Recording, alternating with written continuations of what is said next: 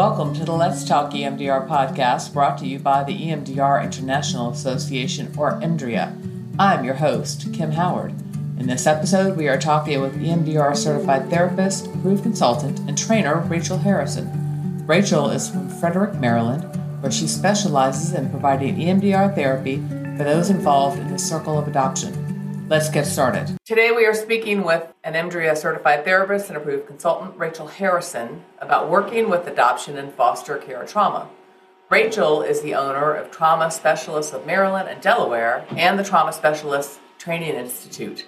Rachel believes that every therapist needs to know how to practice EMDR therapy because nothing works quite like it to treat trauma.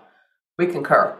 Thank you, Rachel, for being here today. We are so happy that you said yes. Well, thank you, Kim. I am so happy to be here. Yeah. So tell us, Rachel, a little bit about your journey to becoming an EMDR therapist. Yes. So my journey to becoming an EMDR therapist, I I was working for a therapist for a long time and kind of really getting to some good work with clients, but I went to a training with Bessel van der Kolk and at the time, I believe it was around 2006, he presented some research where he compared different types of training modalities at the time, and they all came out about 50 to 55% effective. And the standout among the research was EMDR that came out as about 80% effective. And so hearing this research really started my interest into EMDR. It had been something I had thought about before, I maybe looked into a little bit, but that sort of lit the fire, if you will, for me to be trained as an EMDR therapist. And I also was able to do some of my own EMDR work as a client um, before training. So I think that was useful as well. Once I learned how to do EMDR with clients, I was amazed at the transition of being able to do such additional work, to do work that maybe made more of an impact. And,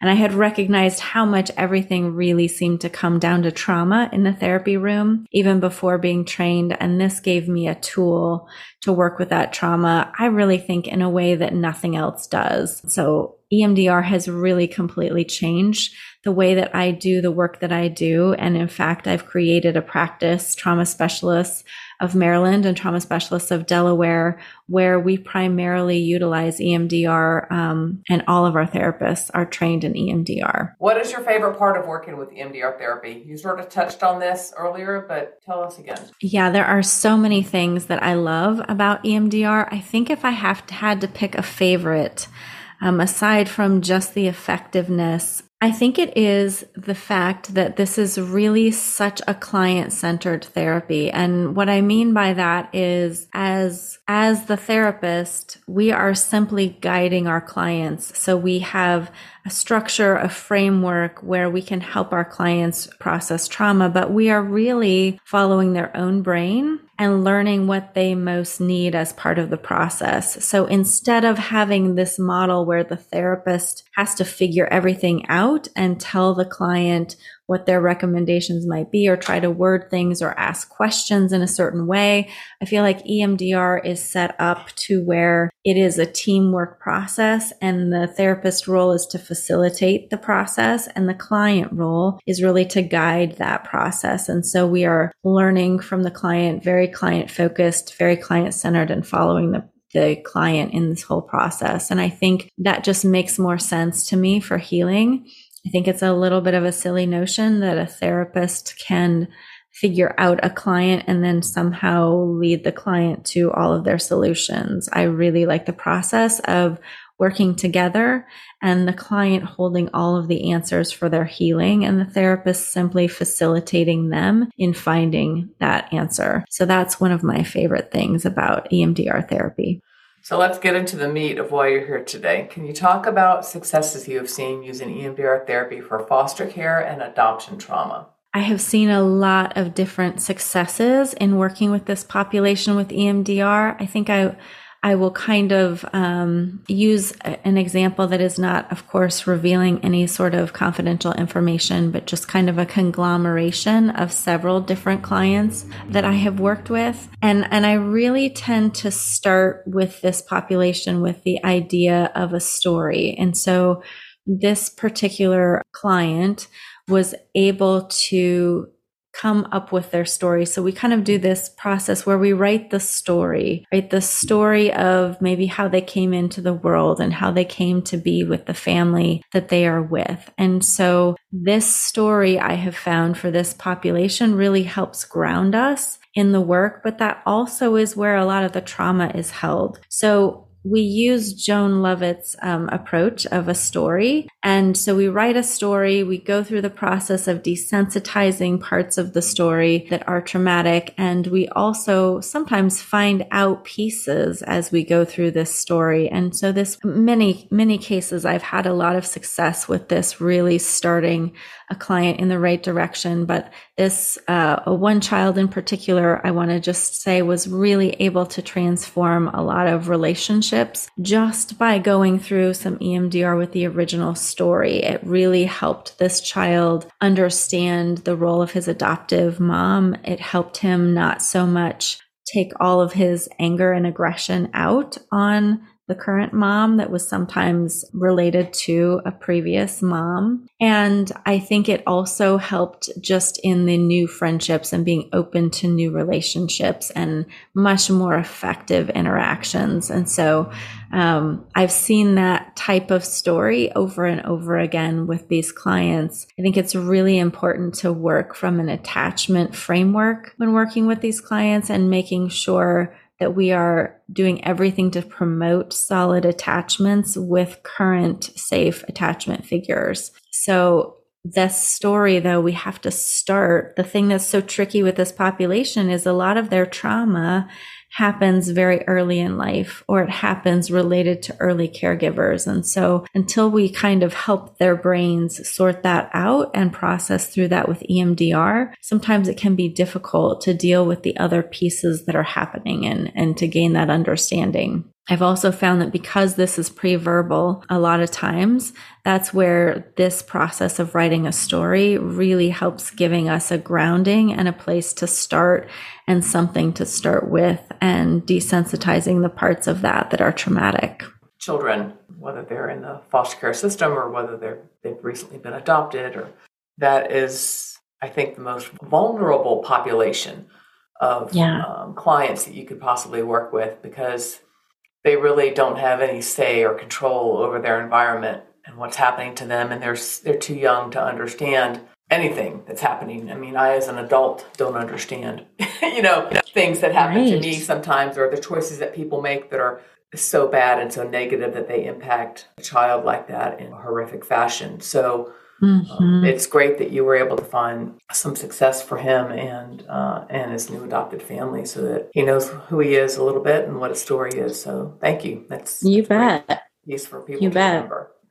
So often, I feel like working in residential, a high incident of adopted teens in residential settings, and I think the reason for that is there's so much trauma inherent in this process of going through multiple caregivers. And it often looks like behavioral outbursts and things like that. And, and it's hard to get to the root of that. And then we label these children as reactive attachment disorder. And that's sort of like the, oh, we can't treat them because they're reactive attachment disorder yeah so so i think there's a high incidence of um, the adopt population within residential treatment centers. And um, especially they get labeled as reactive attachment disorder because the, the attachment issues get so blown up at that point if we can't treat that. And so I do think it's important work to be able to do not just trauma work with this population, but also to do that attachment work. And of course, the younger, the better that we can do this work. In fact, I really think it would be great if, as part of the process of adoption, that attachment therapy was recommended or required even by DSS, Department of Social Services, by foster care, even by private adoption. I think that would be ideal, but it's it's typically recommended but not necessarily required and I think sometimes those families really don't know what to do. And there's a lot of shame involved with parents that are adopting children. They're wanting to do this good thing. Then their child is acting out and they have shame thinking it's their fault about why this is happening. So it's tough. Those those kids sometimes don't get help early on because no one knows what to do. I also get calls all the time for people that say, we've been to so many therapists and nobody knows what to do because if we only treat the behavior we're really missing the root of what's going on right. here. And so we can do all the behavior plans we want, which is the typical thing that I see happen with some of these families and just teaching the parents to set better boundaries. And then that that isn't the issue though. And, and so we end like, up, yeah, not yeah, there's really a two-pronged issue happening there. You know, there's this child, whether the child is, you know, 10 or 17, a child who feels like ultimately, I would presume, there's something wrong with me because my original parents didn't keep me, didn't love me, mm-hmm. didn't take care of me. So they fostered me off on somebody else. And then there's the adoptive parents who feel this tremendous guilt because they can't help this this child that they want to love and, and provide for. They can't fix it.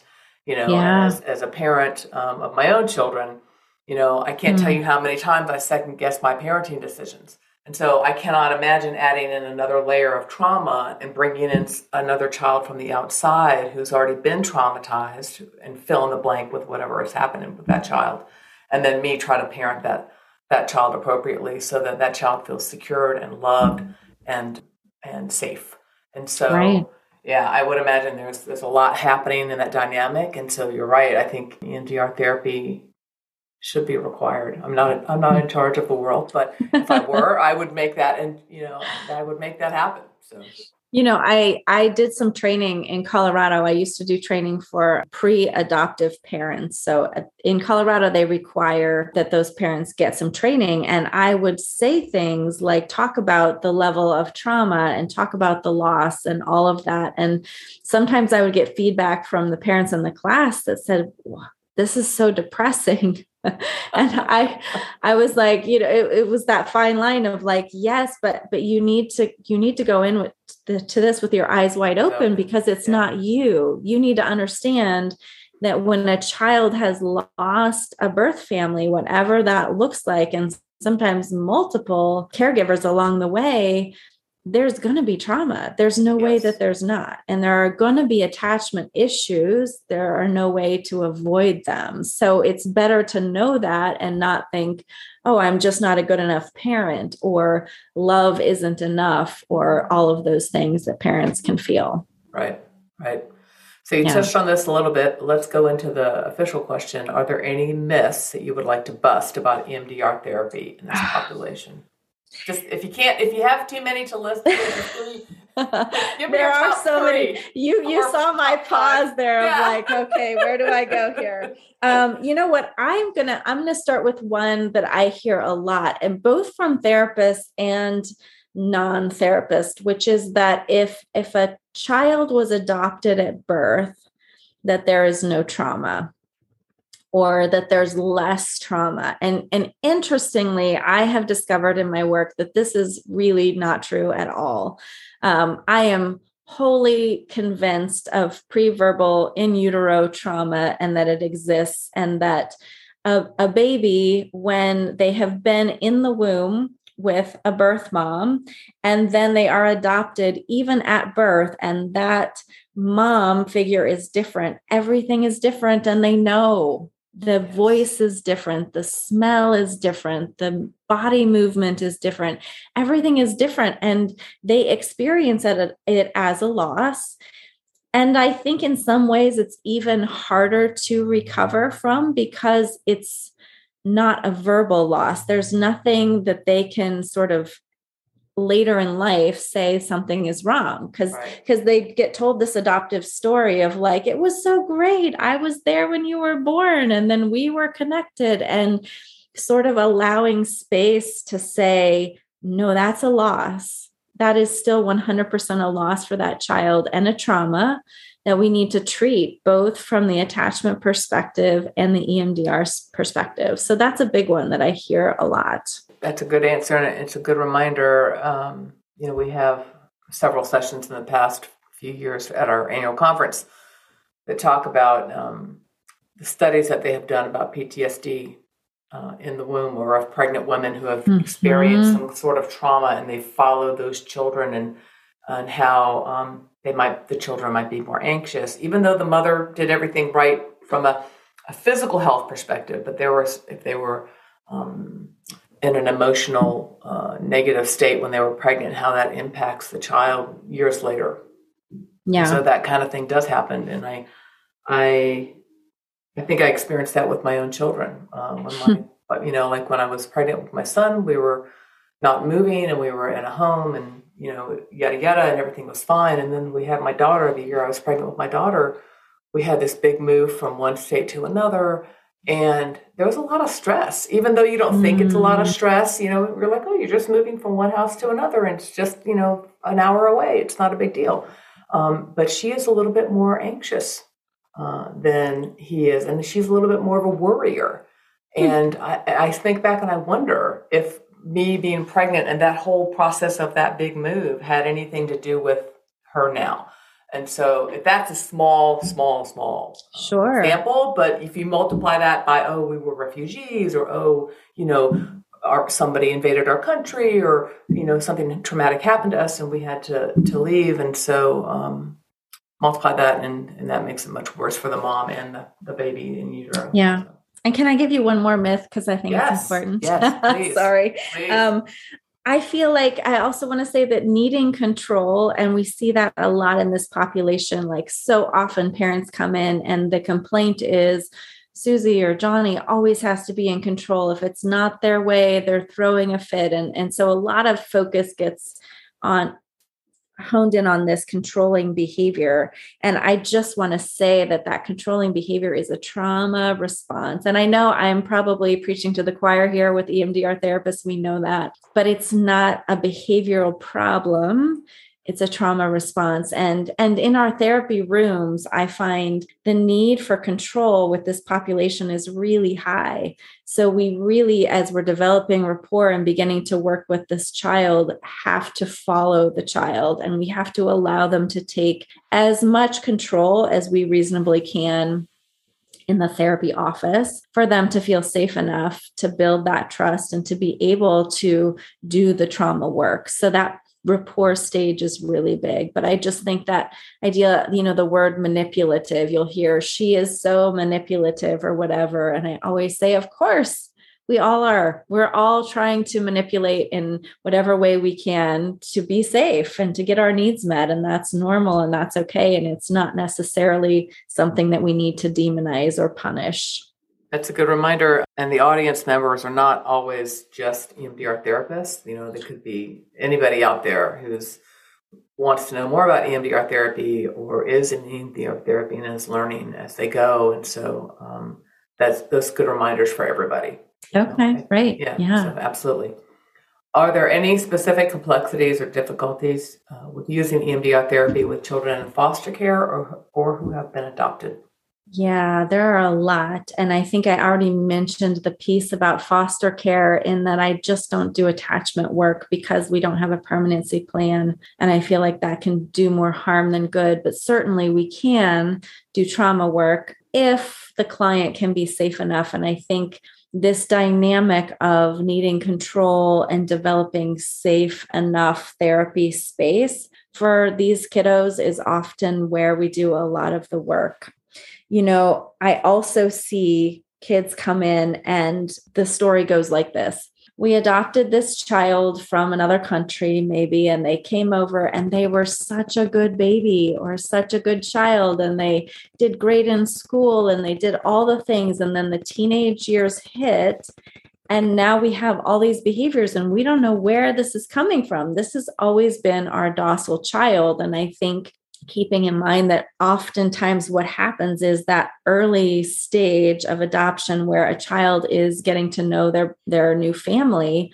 there can be a lot of freeze responses there can be a lot of fawning responses and both of those are really trauma reactions and trauma responses. And so it's just important to know that just because we don't know what's happening doesn't mean we we understand that that's not going to blow up or be something bubbling up underneath the surface. I think it always emerges and sometimes for adoptees it doesn't emerge until adulthood and they have kind of some kind of break or issue or kind of all comes flooding back to them and then we have to deal with it then. But it the complexity is that this is such an adjustment process and it's really hard to feel safe. I think for people that live with their birth families and that's just the trajectory of their lives it's difficult to understand how unsettling it is and really just moving the rug out from under you when your family changes your family changes families are so different. I remember i had this adult client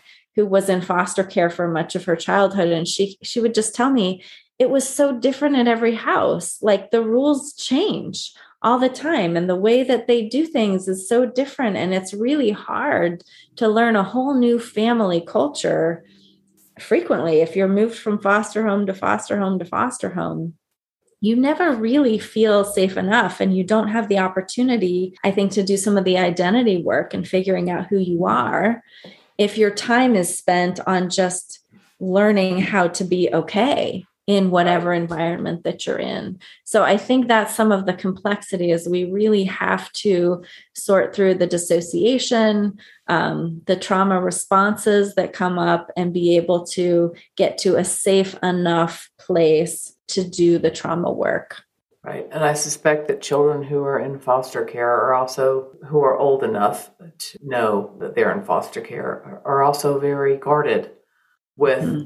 where they're at. And it's sort of like when you go to someone's home you don't know, you act very polite and you say please and thank you and yes ma'am and no ma'am. And you know, then you go home to your family and you kind of let it all hang out, right? your socks are on the floor and you're like, what do you want, mom? You know, you're screaming from the top of the stairs. But you wouldn't do that in, a, in someone else's home. And so I suspect that, that that tendency to have to always feel like they're on guard, always overactive. Yeah is very, very traumatic for them and does never it never provides a sense of security either. And mm-hmm. so I would mm-hmm. suspect that would show up later on that and make things very difficult for them. And ironically, going off what you're saying, when we start to see the socks on the floor, to use that metaphor, and whatever behavior that is, that's actually a sign that Comfort. the child is able to let their guard down a little bit right yeah. and yeah and be more comfortable and so many adoptive families go oh no yeah. what's happening something's yeah. wrong but not so much sometimes it's just like oh they can find but then what happens is if that's punishment if the socks on the floor becomes a big issue then they learn oh we we don't have any place that we can let down we have to be that perfect rule right. follower all the time at a very smart daycare provider uh, who owned a daycare center tell me that about my children when they were younger. We were talking, and she said, you know, when they act proper when they're at daycare, like they're supposed mm. to, and they let it go when they get home, that's very good for you because that means that they're so comfortable in their own home that they know they can let it all hang out and that nothing negative is going to happen to them there. That you love them despite the fact that their socks are on the floor and they're they're having a mm. meltdown and they're letting it all hang out you know and so she said that's that's really good and so mm-hmm. I tried to keep that in mind as my children would come home from daycare and then later from school as they were school age children and they let it all hang out because apparently they were comfortable enough to do that. So that's right. that's good for anybody who's parenting or thinking about parenting or becoming a guardian to keep that in mind. Yeah, so, definitely. Advice. Thank you. Speaking of that, that transitions us to our next question, which is what about the parents or guardians involved? How is your approach to treating the adults different than treating the children? Yeah, I love this question because this is part of the complexity is that we really have to work with the entire family system. Um, so, what I tend to do is work with parents first. Like when I do an intake session, there might be multiple sessions where I'm just talking to the parents because what we have to really discover is where are the parents in their own attachment journey. And so, the truth about adoption is that not only is the child on an attachment journey to attach to their new parents, the parents are also on an attachment journey to attach to their new child. And it doesn't always happen in this instantaneous Hallmark esque kind of way. And there can be a lot of shame with that. I've worked with a lot of adoptive families that will say, I love this child and I just don't feel that connection. You know, they know that there's just something missing. And let's be honest, we are putting people together in sort of a non-traditional type of a way, right? right? Suddenly it's like one day you're you might go to another country and meet your your child how how interesting is that? I mean i think in so many ways it's beautiful. And i think we also have to understand that you're meeting a stranger. You're both meeting strangers and parents are bringing in all of their own attachment experiences to the mix as well. So i find that working with that first and getting at least an assessment of that is where i start. And not that there's any shame right? We all have nobody chooses their parents Right. Right. And so, whatever attachment stuff we have in our lives is really based on that relationship. And we didn't have control and we didn't choose it. So, if we can try to let go of some of that shame and just recognize that this is something we can work on at any stage of life, that's the beauty of attachment. We can figure out, oh, I struggle with this a little bit and I can work on it. And so, what I typically do is kind of get that picture of where are the parents first before I even meet the child. And my favorite thing and, and my most success, I've got to tell you, has been referring the parents to their own EMDR therapy while also doing this attachment and trauma work with the child that just yields the best results. And I know it's hard for parents, it's difficult work to do, but that tends to be the best course of treatment. And sometimes we're just focusing on treating their trauma with this child in EMDR. It doesn't necessarily mean you have to go open up all your traumas, but if there have been a lot of traumatic incidents with a specific child and a parent, let's say, both the child and the parent are holding pieces of this trauma that's going to be difficult for them to move ahead. So we have this beautiful tool with EMDR where we can clear some of that out and kind of start fresh for both the parent and the child. But I like for that work, that independent EMDR to be done with a different provider than myself. So my focus can really be helping the child clear their trauma and then figuring out how to make that attachment work with the parent. So I do spend a lot of time on the front end getting a sense of where parents are. And in my office, I'm also very clear parents are going to be like really involved. So we're going to be down on the floor doing play therapy, and I need them to just do that with me. We're also going to be following the child in my office, which means they might put their feet on my couch and I'm not wanting anything to be corrected for that. This is a therapy space where we're not going to worry about those kind of rules. So that's a lot of the kind of setup work that I, I do with parents. And I think that's hard. I think some therapists struggle with how do how do we work with parents and the child? And so there's just sort of a process of learning that. But the number one thing i say to therapists is that these parents are are the best person for that child. Therapy is going to come and go right? You're just this little piece in their life. But if we can help them attach to their parents that's going to be a long lifelong benefit that really can help them as the, as they go forward. Good advice. Thank you. You bet. I have a lot of strong feelings here. No that's great. They're coming through. We like it. How do you practice cultural humility as an emdr therapist? I like that question too. And I think for me, ah, boy, it boils down to learning. You know, I will say in in this vein, in the adoption community, there are lots of transracial adoptions.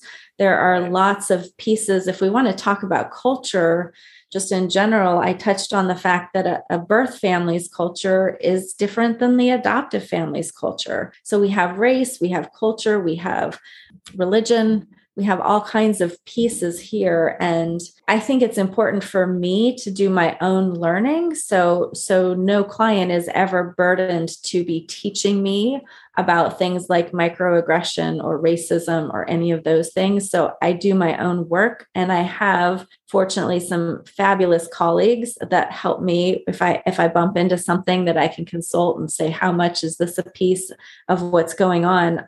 But i think recognizing that every person experiences race and culture differently too. So really understanding how that's coming across for each client and integrating that into into how we're moving forward.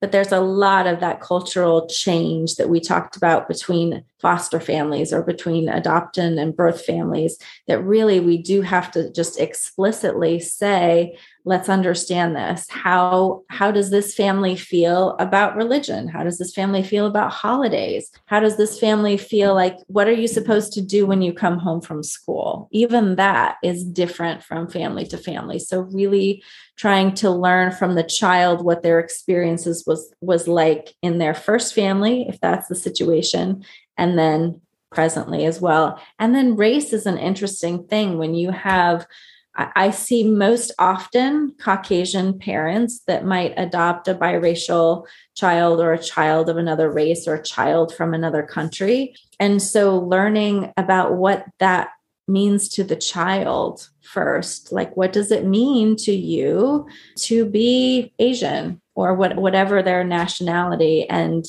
it's different every time. And if if I make assumptions, then I'm missing the boat. So just really checking in and, and learning first. Good answer. Thank you. You bet. Do you have a favorite free EMDR related resource that you would like to suggest for the public or other EMDR therapists? You know, when I read this question, I was thinking in terms of EMDR therapists. So I will say I have a very interesting answer to this question, but I think it can relate maybe to non EMDR folks too. But for me, it's grapes. And so grapes are the thing. For me, AIP and adaptive information processing is the theory that EMDR was based upon.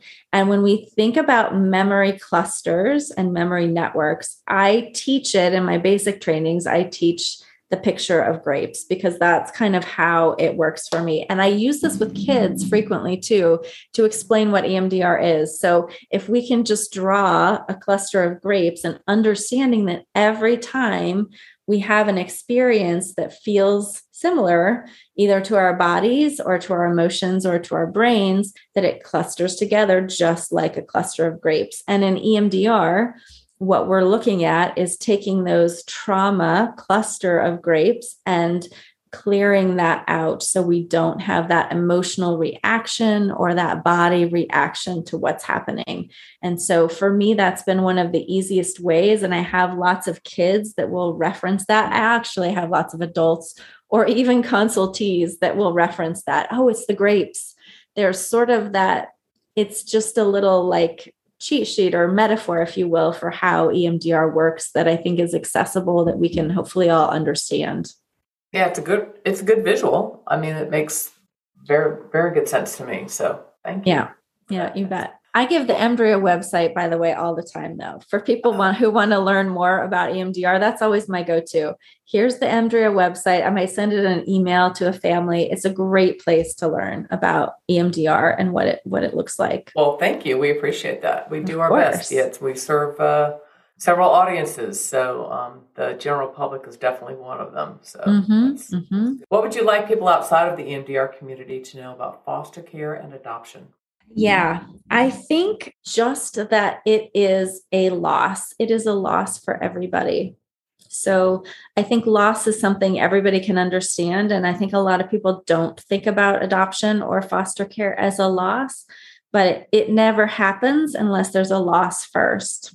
Right. So it's a loss of a first family, it's a loss of uh, what they know is familiar. It's just loss. And so I think sometimes when we can say, okay i can understand the loss sometimes i've said to people if if you've lost a parent or a loved one And imagine what that was like. And if you were an adult when that happened, you had all of the great brain capabilities that adults have to try to cope and hopefully support system and all of that.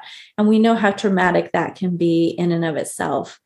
But when that happens early on, say in the first zero to five years of life, not only do we have that same level of loss and trauma, but we also have a younger brain that doesn't have all of the tools to process through and understand that. So for me, that's a way to understand really what a big deal this is. It's a good explanation. You bet. If you weren't an EMDR therapist, what would you be? I loved this question when I saw that. Do you know, I think, Kim, I think I would be a singer. I always Ooh, liked music. I did I like as a young person. I've always participated in that in some way, shape, or form. I haven't at all since the pandemic, but I think that's what I would do. That's that's a great answer. We I like that. I like that. I add that I added that question because I think it gives a little more uh, insight into the person beyond their profession. It so does I, because I we're humans out here too. We're not yeah. just therapists. I yeah. know. Yeah. My mom, uh, my mom's been dead since 2002, but she always used to remind me that you get 10 talents. Well, we, are Christian, so she used oh. to remind me that the Bible says that God gives you 10 talents. Okay. Um, and it's up to us to find out what they are. And they could range from, you know, you, you have a skill, you're a singer, you, you know, you're a parent, you're a therapist, mm. you know, mm. you've got, and you've got other interests, I'm sure. And so you think about that in your life and you're like, oh, I, I, I think I can make 10, you know, I think. Oh, yeah. Yeah. So that was always a good reminder that you're not just like one dimensional as a person in terms of who you are and what you can do and what I skills you that. have, you know, so that was always good. You might be a great baker. You might be a great cook. You know, you might be a wine expert. I mean, who knows? You might be great at golf, whatever it is. You know, you've got all of these other things that you can do, these skills that you have that you're out that you're supposed to go out there and find. So, I and I like the 10 number because that opens you up to not, not even just talking about one or two. Like yeah. you have a lot of things you can yeah. offer the world out there. That's fantastic. Yeah. yeah. That was always, always a good reminder. So is there anything else you'd like to add? You know, I think I would like to talk a little bit about this idea of diagnosis with attachment specifically because so so therapists might know this, parents, adoptive parents might know this too, but really our DSM only gives us two kind of diagnoses that we can use when we're talking about attachment. And one is reactive attachment disorder, which is kind of the more severe type of child that doesn't um, attach and sort of might like you one moment and then not so much. There's sort of this reactive nature to the attachment. The other one is called disinhibited social engagement disorder, which basically means that a child doesn't discriminate between who they like this child in the grocery store if somebody says hi how are you doing? Would you like to come see the puppy in my car? They would be like sure because this lady was so nice to me. They don't have that ability to like check in with a parent figure. So attachment just seems very it could it could attach to any sort of adult or parent figure and those are kind of the extreme cases. But I think I just want to say when we're looking at attachment, there can be concerns or styles that are difficult to work with at, at a less clinical kind of a level. And so just not to think that it has to be this extreme disordered thing for us to work on it and to make that part of the process. Like I mentioned earlier, I think every family, every adoptive family honestly needs help with attachment. And that's just because it's a very difficult task and it's not the same trajectory as a typical parent. I have parents sometimes that come in and they'll they'll have maybe three biological children and then they've chosen to adopt their last child and they'll say i know how to do this. I know how to parent. I've got this covered but but inevitably it's a different journey with a child that has experienced this much loss and trauma before coming into your home. And so i sometimes say love is not necessarily enough. You can really love this child but you also have to know how to develop attachment. And so just looking at it it doesn't we don't have to be to that high disordered level we can just start working on it because we know there have been attachment losses previously for the child and maybe for the parents as well. That's a good reminder. You know, I feel like, I mean, I haven't adopted any children, but, you know, if you come from that place of having your own children already and you've parented them, you are in a different situation with bringing in foster child or adopting somebody, a, a baby at birth or whatever, or a young toddler. And so you are in a different situation. And you, I think the tendency is as a parent to beat yourself up because you haven't, you can't fix this. You can't make it right. You can't, it's not, a, it's not working. It's not, the relationship's not adjusting well. And so it's good to remember that it's you are literally in a different set of circumstances. Even though it's the same it's kind of like well it's a parent we're we're we're still parents but we're a different kind of parent. And so that's a good reminder for yeah people yeah. who are considering adopting or who are in the adoption process or anything like that. So